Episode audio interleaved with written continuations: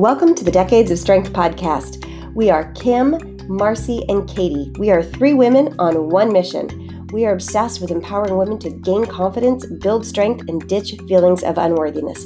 So grab your chair, come sit at our table, and let's talk.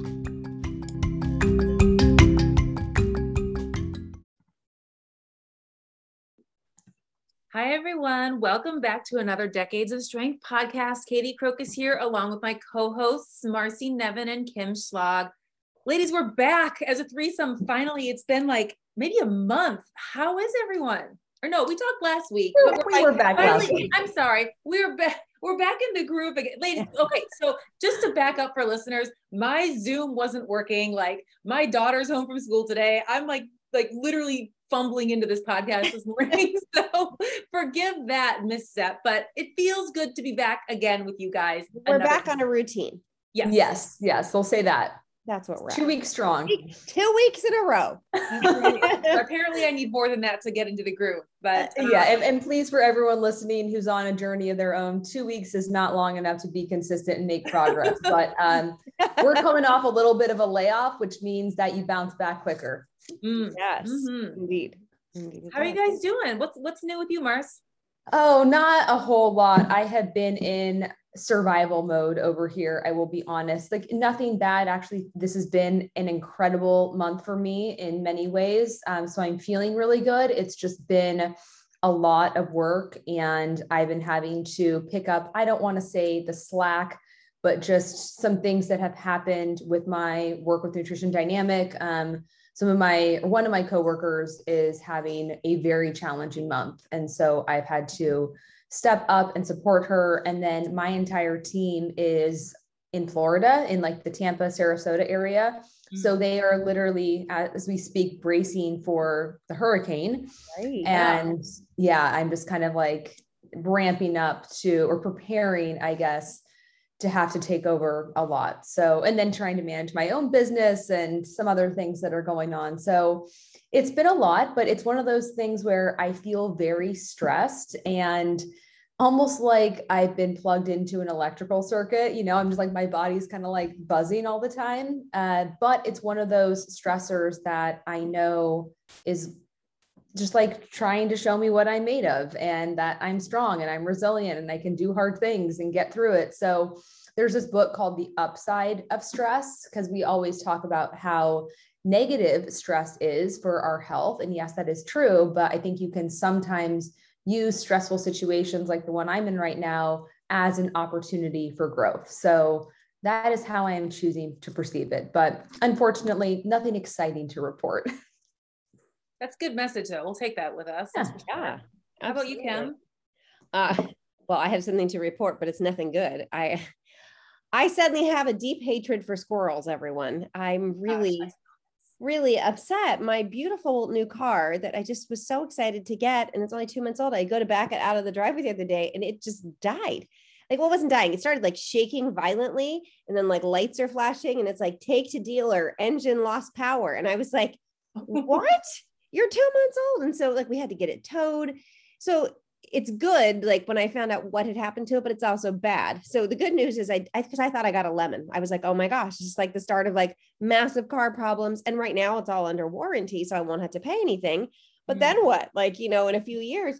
But what it turns out is squirrels got in my car or squirrel, we don't know yet, and ate through like so many wires, like all these wires, ate them through. And apparently this is really common.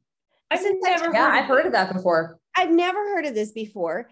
So which means that because because it was squirrels, they're not paying for that. So I'm paying for the whole thing, right? So like it's like okay. So Kim, do you park guys. your car in the garage or do you I leave do. it So it came in the garage, and this happened to my husband's truck years ago. And we were like, oh, that's just like a one off thing. That's random. And it's never happened again to any of our vehicles. But since I posted about it, I'm telling you, I can't even believe the number of people who tell me, all variety of rodents have gotten into their vehicles. Somebody said a rabbit, which seems weird, but like, what? Uh, yeah, uh, rats. Glad I don't have those. Somebody's like rats, mice, squirrels is apparently really common. And one of the people, and I don't know if this is true, but one of the people said it's because the coating that's on the wires is made out of some kind of soy based product. And I was like, well, that's a problem. Like, why? why why are we having tasty things for, for these um, animals to eat? But I do have a possible solution. One of the ladies who messaged me, her husband is an Audi technician, has come across this problem and said you can go to like Lowe's and Home Depot and buy a peppermint spray and you can spray it all under the hood of your car and where you park and it will keep them away. Okay. okay. Well, so, you'll have to let us know. I'm going to try it. It's better. At first, she said she thought his first choice was a birds of prey urine spray. and I asked her some follow up questions and she went to ask him. He's like, no, don't tell her to use that. He's like, first of all, it really does smell like pee. And I'm like, oh my gosh, don't want my whole car or my garage smelling like pee. So I'm glad we're going with peppermint. Oh so I'll gosh. keep you posted. But yeah, squirrels. So sad. But Kim, really quick, I mean, you're obviously devastated by this, understandably so. I don't know. There's a lot of worse things going on in the world. It's just frustrating, you know. It, it, it's frustrating. It's just the hassle of it all, right? Like you know yeah. that you're going to be able to get your car back. It's not a yeah. lemon. That's great, but yeah, like having to tow the car, having to be without the car, having to spend the money, like yeah. it sucks. Just just own it, uh, or yeah, accept it. I However, like splashing a thousand dollars down the toilet. Oh my gosh, those damn squirrels! I know.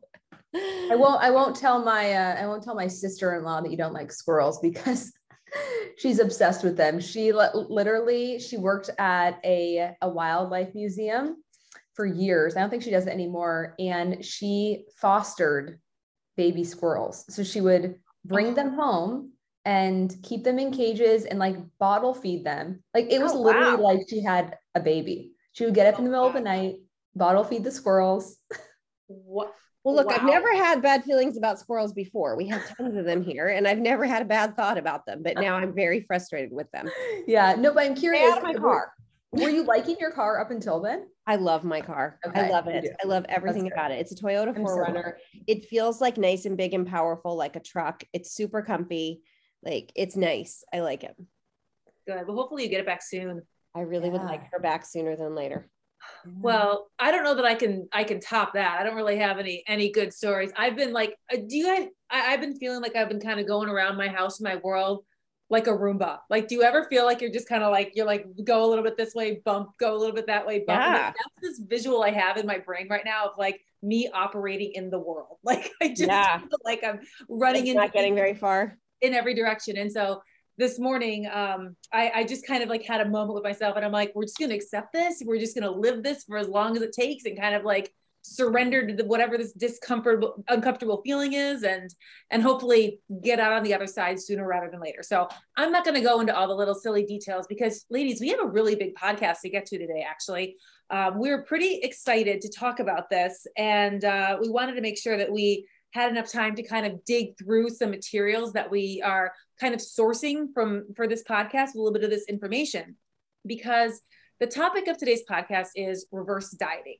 And between the three of us, I think there's plenty of anecdotal experience and evidence. And I think a lot of people have a lot of insight into what reverse dieting is uh, because it's become very popularized in the dieting space, in the fat loss space. And it's been touted as a way to uh, as an exit strategy for when you hit the bottom of your cut. How can you get out, um, g- regain some um, metabolic health again, um, while still staying as lean as possible, keeping your weight as close to, to that number that you got to in your fat loss phase as possible, but still restoring all of your metabolic health. So sounds sounds pretty great, right? And and I think we've all seen evidence um, in pictures and from coaches that it works really really well.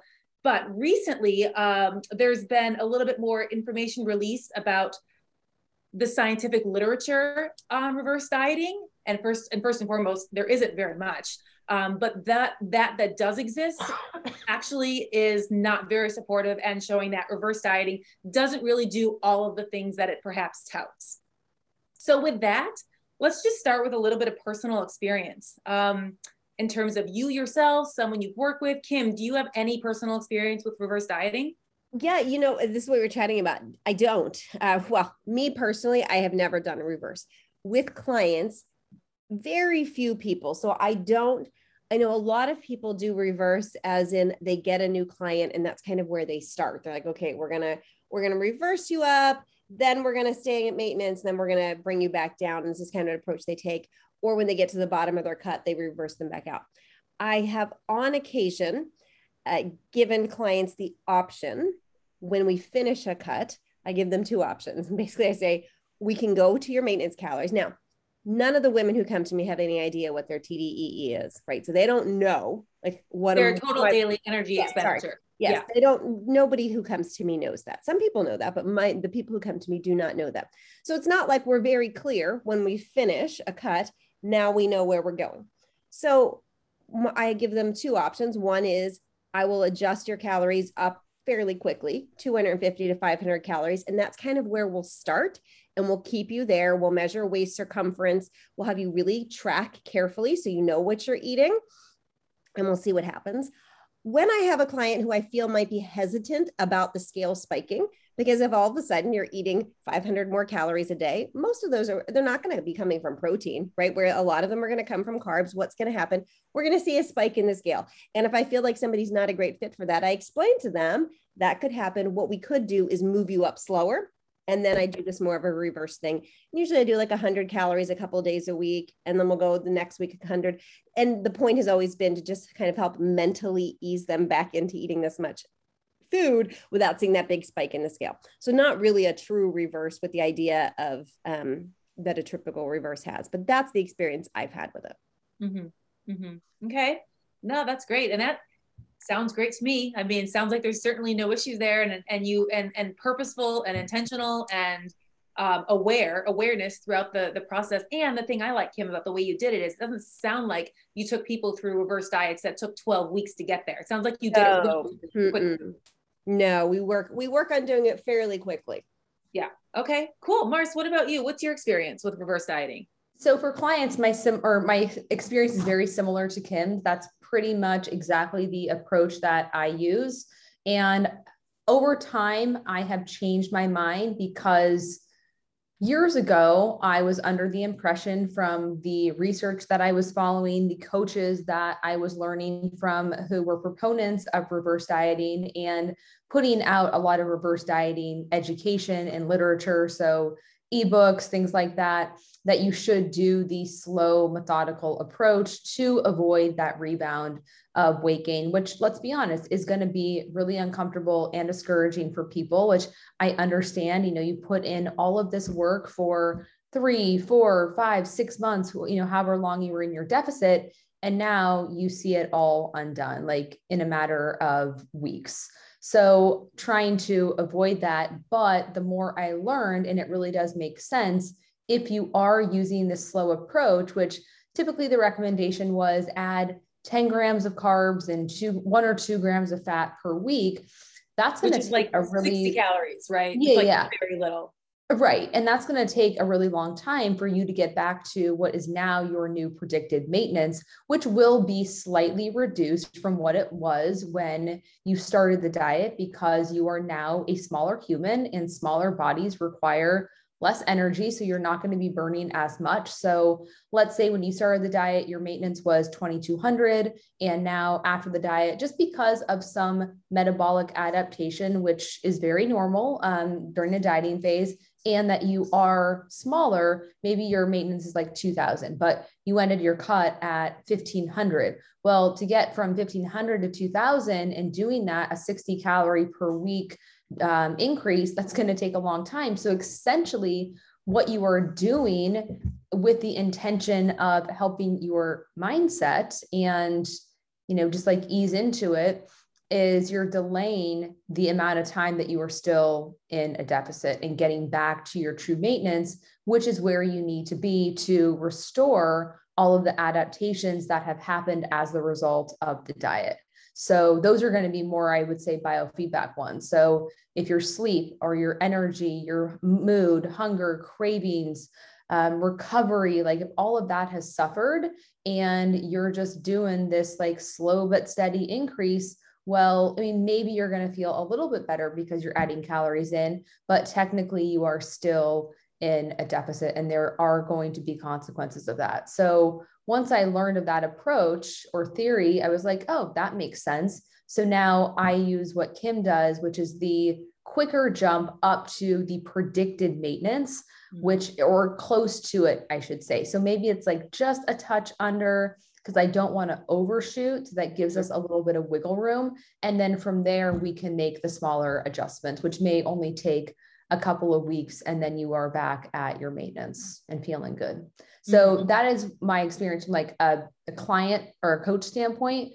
Personally, I have done a few reverse diets and they have never gone well. I always end up gaining a, a good amount of weight and then being really discouraged, feeling like there's something wrong with my body, you know, comparing everybody else is like, I reversed and I lost weight or I reversed up to 3000 calories. Like that, that has just not been me. And this is something that we can dive into a little bit more later on. Uh, and it is what they talked about on the podcast is there are different types of metabolisms. There are thrifty metabolisms and spendthrift metabolisms. So a thrifty one is someone, and I am one of these people, I'm pretty sure, who, when you increase calories, like your body doesn't really compensate by ramping up how many calories you burn.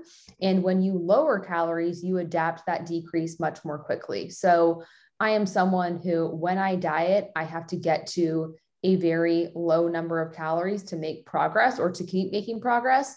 But as soon as I try to reverse out of that, if I try to you know, bump up as high as I can, the weight comes back on really quick. So my first reverse dieting experience was about, oh gosh, seven, oh god, eight years ago. Man, time flies. Uh, I was working with this guy, Paul Revelia, and I think he was friends with Layne Norton. So kind of like learning from him because Layne Norton really is the like the king of reverse dieting. He kind of mm-hmm. brought it to the masses from what I'm concerned and I was doing the 10 grams of carbs, one gram of fat per week. And it was going okay at first. And then, like, just kind of suddenly, my weight really did start to increase where I was no longer comfortable. And I think it's for the reason that I just alluded to. So, yeah, it doesn't it doesn't work for everybody in the way that it is promoted online.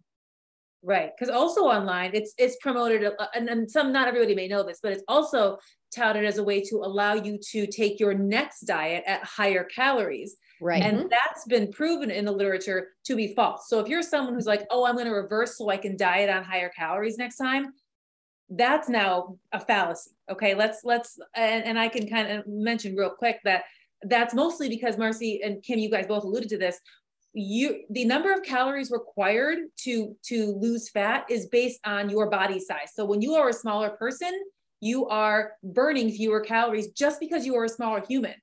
The only way for one to truly burn more calories is if you put on an absolutely massive amount of muscle, like not a mm-hmm. little bit, a lot. Okay. No one's going to put on enough muscle to truly make a huge dent in your metabolism um, in one in one big cycle. Um, and then there's also like we've done podcasts on how to boost your metabolism. Obviously, there's the thermic effect of food. So if you're eating a, you know a lot of extra protein, if you're moving your body a lot more, there's extra energy expenditure there. But overall, the reverse diet is not going to be the tool that allows you to diet on more calories next time around.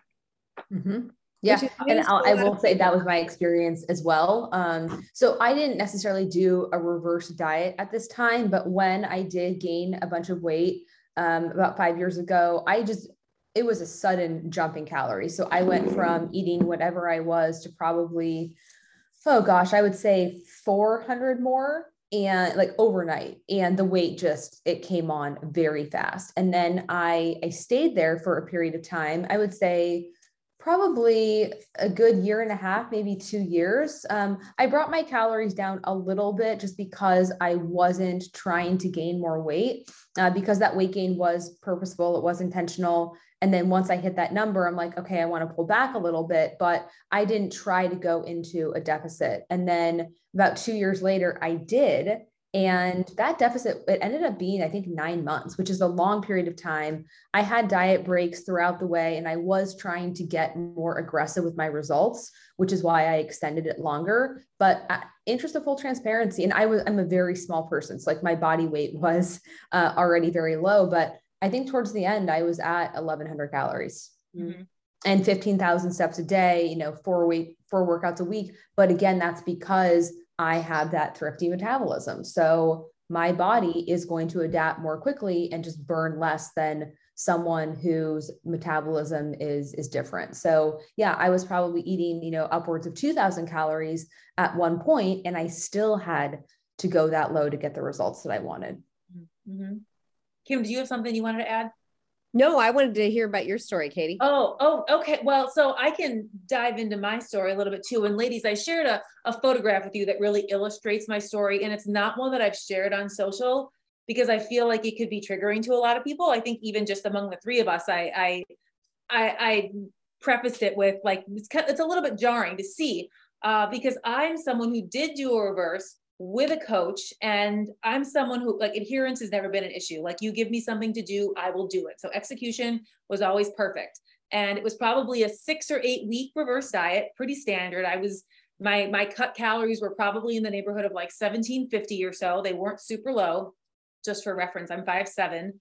Um, and i bumped up carefully over like six weeks or so uh, maybe 400 calories. And once i hit what she thought might be my projected TDEE. Because to be clear, nobody knows what your TDEE is. Like you can go on these websites, you can get targets, and any coach who's who's helping you through reverse is going to, to go to tdeecalculator.net, put in your info, and that's going to give them a projection. And that's where you have to start. Like that's where we all start when it comes to projecting calories for fat loss or reverse diet.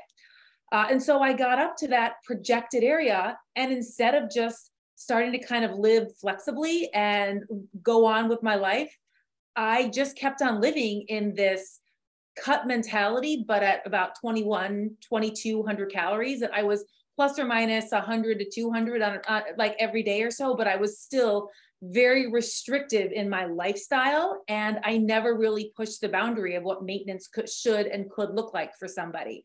So I um, Marcy, unlike you, my body, my metabolism did continue to move as I moved. And I also had, with the extra food and the extra energy, my, I, I moved my body more. I continued to build, I, or I continued to work in the gym really hard. I don't know how much I was building, if any, if I was slightly at or under maintenance, but I continued to lose weight for probably six months after my reverse began. So that was probably a function of me not taking the time to step away like getting through the the mark reverse this i stair stepped my way up but then i never really embraced life outside the diet mentality. So i was sort of just dieting on super high calories. Mm-hmm. if does, does, that i don't know if that resonates yeah, you were still in a slight deficit is the point. Mm-hmm. you weren't you weren't at maintenance yet. Even i totally getting close to it. You weren't I there yet not. so you were continuing to lose weight Right. And I was under this impression that because I was told that this was my probable maintenance, I was close to this number. I was like, okay, well, I certainly don't want to go above it. I mean, that's not the goal, right? And I, the other piece was I was a textbook success story for a reverse diet, right? Because you know you're probably not going to lose weight you'll if, if you're you know most people most of us will gain a couple pounds in a reverse diet and so for me to go from being pretty lean at the base of a cut to getting even leaner six weeks out to getting even leaner six months out uh, because I never really hit true maintenance mm-hmm. looked pretty good on paper, but probably began to like tear me up in a lot of ways too. Mm-hmm. And I think it's important for people, people might now be thinking like, wait, well, how will I know if I'm in maintenance then? How will I know? And the way you know is your trend line of your weight is going to even out it's mm-hmm. not going to continue going down. So if mm-hmm. your trend over weeks and months is still slightly, even if it's slightly, if it's still going down and down and down, you're still in a deficit. And so though you're going to have spike days and lower days, the mm-hmm. general trend line should be flat when you're in maintenance. That's how it's going to work. Yeah. And it's yeah. important to remember that weight gain is cumulative too. And so over the process of a reverse diet of like six to eight weeks, if you're maybe in like you're going up a hundred let's say you know kim gave you an increase of 400 calories you're not it's going to take more than six to eight weeks to really gain weight if you're in an extraordinary surplus okay? So that's something else to keep in mind too. Weight gain is really slow really yeah. slow. If you're going to gain weight fast you've got to be eating like thousands of calories over your maintenance number not a hundred and so day in and day out, not just day like in and day, day out and day in and day out. Yes. So I think that's really hard for people to grasp because the number on the scale does go up. Like when I was in this reverse, I did see up, down, up, down, up, down. But then when I panned out, when I zoomed out and looked at the big picture, I could see it, I could see it was actually going down. But day to day, I was someone who was looking at it every day. It was always within a half a pound. Like it was never like way up or way down. But you're you should expect to gain weight when you are done with a cut of any kind Um, there's going to be an increase of glycogen back in your muscles again when you add more carbs, Kim, like you mentioned, because if you were dieting in a way that was most productive, you probably had enough protein. So this is the time that you're going to start adding fat and carbs back in, and you will see that number on the scale because of water retention. And that is a good thing. That's what you need. That's what your muscles want in order to gain power again. So I think that's that's an important distinction to make as well. Weight gain is not bad when you're done dieting. It should be expected to a degree. And I think we should all look for like, I don't know, Marcy and Kim, what do you guys think in terms of like a healthy range as you end your cut and get back into the land of maintenance? What is the healthy range you think people could be comfortable in? Like within plus or minus how many pounds? You Yeah, three to five pounds. Yeah. Yeah, I mean, I would even say like one to five pounds, like five pounds being the the upper, and um, yeah, one probably being like the very low end, and maybe like in the beginning. But I like that, Kim, three to five. Yeah, yeah. I mean, I think yeah. too, like my cycle when I'm at different times of the month, five pounds, it's not at all weird to be up five pounds for me. And again, my, my frame and my body, which again, like here, here is a a reason why tracking your weight throughout the month is helpful to sort of take the power away from the scale. And I'm not somebody who tracks my weight anymore, but I really did like knowing when I could expect to see my weight go up and know that I go up on a reg- five pounds on a pretty regular basis and it's not something to get panicked about. Yeah. Mm-hmm. Yeah. Mm-hmm. Yeah. Uh, and I want to go back to what we've been talking about a little bit, which is this predicted maintenance mm-hmm. and how do you know what your maintenance is and all of that really, I mean, if, how to figure it out most accurately is to track your calories very consistently for at least a week, if not two. And if your weight is staying the same, you know, given those like a little bit of fluctuations here and there, which are normal, then you know your, your maintenance. But you can use one of the calculators. I like the TDEE.net or Precision Nutrition has a good one just to get what is like the ballpark range for someone of your age, height, weight, activity level. But I got to be honest, I used that to try to find my predicted maintenance and I was eating pretty much exactly what it said. And I started to gain weight. And I am very, very compliant in what I do. Like, I might as well live in a vacuum because I was getting the same number of steps every day, same number of workouts, hitting my calories pretty much perfectly, you know, not really going out to eat a lot or anything like that. Uh, and it just didn't really make sense. So I think maybe because of my past dieting history and what I put my body through years ago, I really did just, you know, I, I don't want to use the word damage. I feel like that's very powerful. Um, but I think that I just adapted my metabolism in a way that maybe it will not ever recover back to what it used to be or could be. Um, but yeah, like I overshot my maintenance. So take any calculator if you are going to use one loosely you know with a grain of salt and you really have to be your own experiment and make adjustments as necessary. So like track the data look at the trends and adjust if needed. Yeah. We're both i mean uh, we're opposite ends marcy but we mm-hmm. our our stories align with that perfectly. I'm just at one end you're at the other. I should have been much higher. You could have been lower and we wouldn't know those things that we not tracked. Right yeah, absolutely. Okay, so if a reverse diet has some of these th- things that may not be great for us, um, and and but and may not be everything that it's cracked up to be anecdotally, because as we all know, you see like all the pretty things on Instagram. Um, the alternative that's suggested in this podcast, in this research, is a dynamic return to maintenance. And that just means going back up to your project, predicted maintenance relatively quickly, as Kim, you tend to do with your clients. Um, and a couple things that, that they note in this study is that going back up to maintenance right away, as opposed to stair stepping up um, with, with a reverse diet, does everything a reverse diet does, but it just does it faster. And there's nothing that a reverse diet will do that you're losing by going straight to maintenance. Katie, talk about some of those things. Okay. So, in terms of um, weight regain after a diet, as we just sort of talked about, that's going to happen with both. You are not you are not safe, quote unquote, safe from weight regain if you do the reverse diet versus the return to maintenance. It's going to happen regardless because of the couple things that we talked about. Um, slightly increasing your TDEE a little bit that again is going to happen. You're going, it, it's going to go up. It's not going to go up as high as it was before you started dieting because again, you're a smaller person, but um, eventually reverse dieting will get you there. Maintenance will get you there right away. Okay. Um, getting your TDEE beyond a typical level is not going to happen with either. And that's that is another important distinction because a lot of people think I can push my TDEE up more with a reverse diet with these small, tiny incremental increases. And remember what we talked about with cumulative weight gain before? Over time, eventually, if you are above your maintenance, you're going to gain weight. Doesn't matter how slow you go.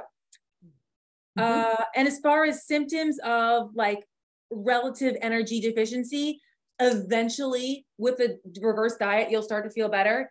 If you go to maintenance right away, everything is going to come back online much, much sooner, and you're going to feel much more human again. So, side by side, when you look at them, they both do the same thing for the most part, but uh, maintenance phase and, and a dynamic maintenance phase is going to get you there much faster.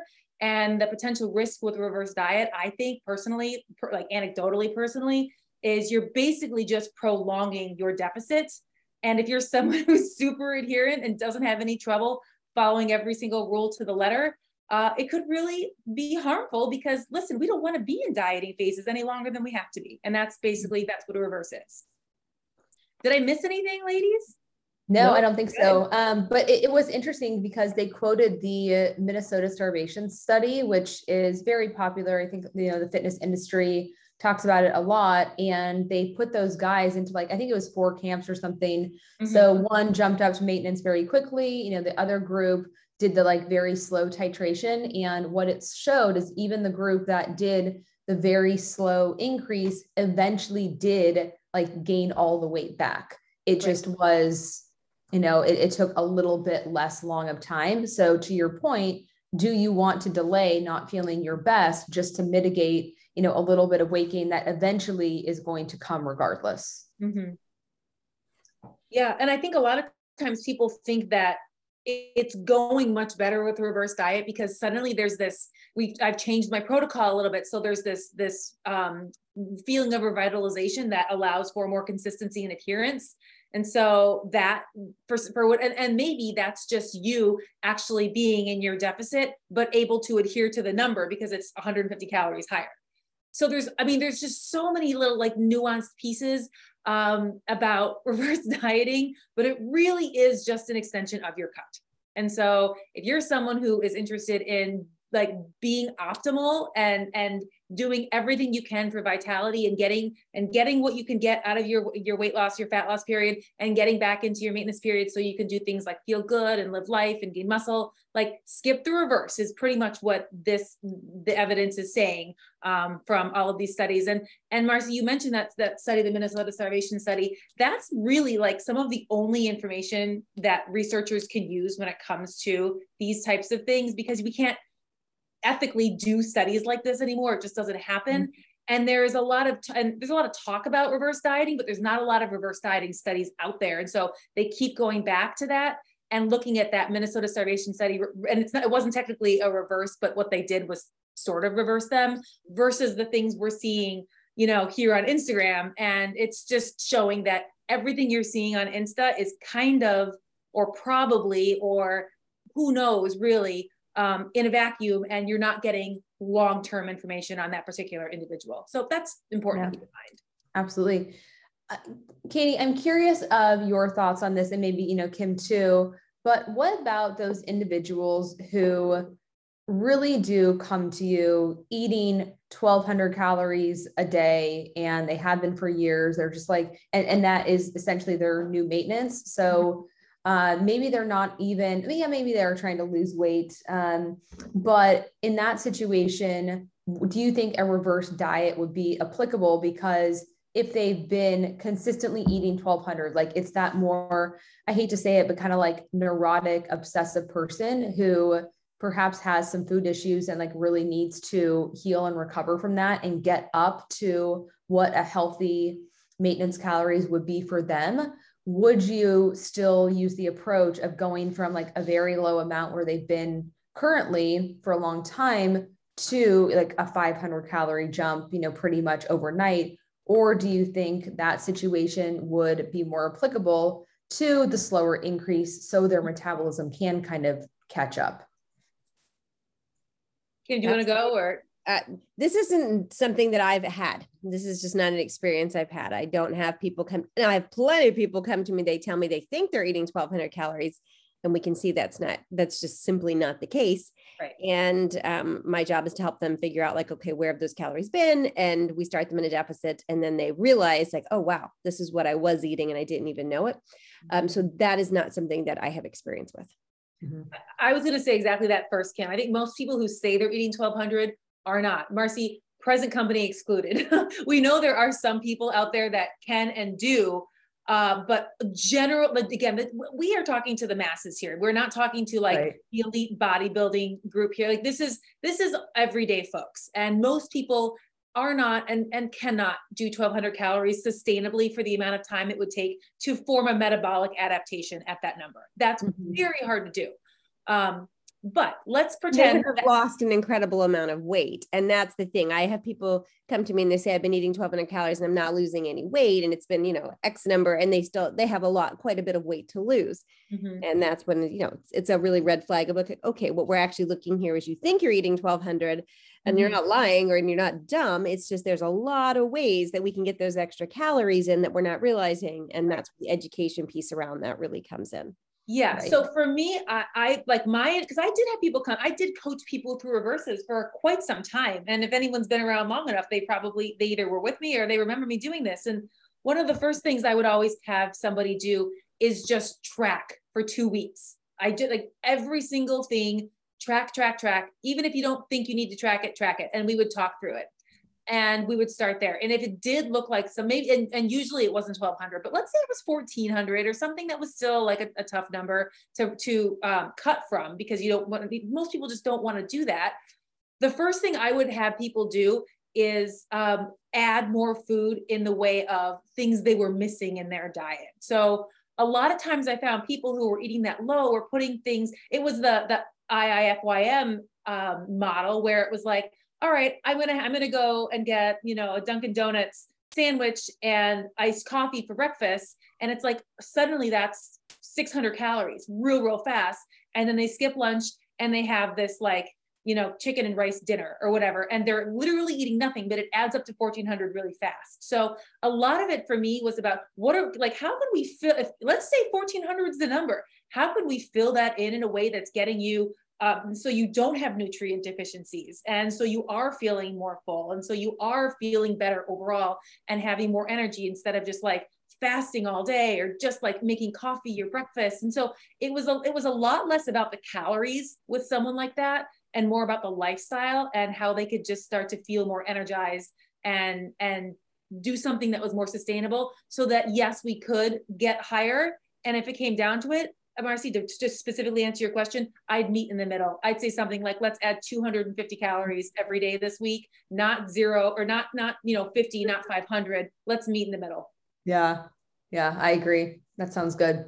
Yeah. Because it really, the most important thing in this whole process is the person feeling their best and making sure that their health is in a good place, that their biofeedback is also strong, because mm-hmm. that is where you're going to live your best life and you know be energetic, vibrant, be able to perform well in the gym mm-hmm. and in, yeah. in your everyday life, really. Yes, enjoy life. And I think that's the piece that I forgot about because I got so good at tracking and it was really fun and it was really easy. I was never one of those people who was like, "Oh god, tracking is burning me out." Like, no, I I actually really kind of thrived on it. Mm-hmm. And I had no motivation to stop because like I kept seeing progress, you know, in my eyes it was progress, but it wasn't until I looked at that picture like 140 days apart and I was like, "Oh, that was that was not the intention, but but here we are." So, right. Well, get out of hand good good lesson that you had to learn and now you can share your experience right so yeah.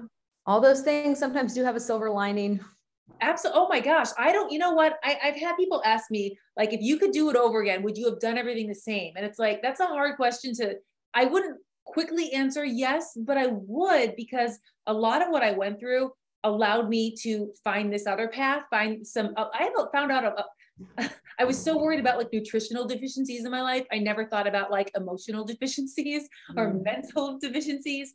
And that has really paved the way for me to start to explore those things in my life, which has brought an entirely different level of pleasure and enjoyment. And, you know, people talk about eating at maintenance to really live life. Like, I I want I I got I, I kind of stepped outside the food piece and it's like living at maintenance, not just eating at maintenance and and mm-hmm. beyond has been has just made life so much more robust. And I wouldn't have gotten there had I not sort of really had to figure things out from that place. Yeah, yeah absolutely. Well said.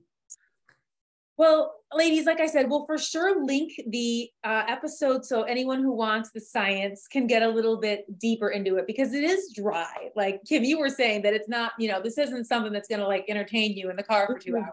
Yeah. No. Mm-mm. Unless you're me and you actually did listen to it on a two hour car drive and loved every minute. yes. Yeah. And, well, and then there's also um, an article too that, that will like it, it, What I liked about the article is that it gave specific questions and you could just jump right yeah. to that spot in the mm, article. That's nice. And, yeah. I like yeah. that better. Yeah, exactly. So that can make if somebody if we touched on something and you're like, oh, I wish you would have gone a little bit deeper on that, you can, you know, reference the article. And uh hopefully we we helped more than we confused people, but as always, we are available for questions. Yeah. Hit us up in DMs. Um, I know you can ask questions in the Anchor app, uh, but we are we are always happy to hear from you and, and get your thoughts and feedback. Absolutely. Awesome. All Thanks, right, everyone. always amazing to be here with you, and we will catch everyone next week. Bye. Uh, Bye. Thanks for joining us for this episode of the Decades of Strength podcast. If you liked this, if it was helpful for you, it would mean the world to us if you left a rating and review wherever you're listening. It really does help our work get in front of more people. Thanks so much for being here with you, and we'll see you again next week.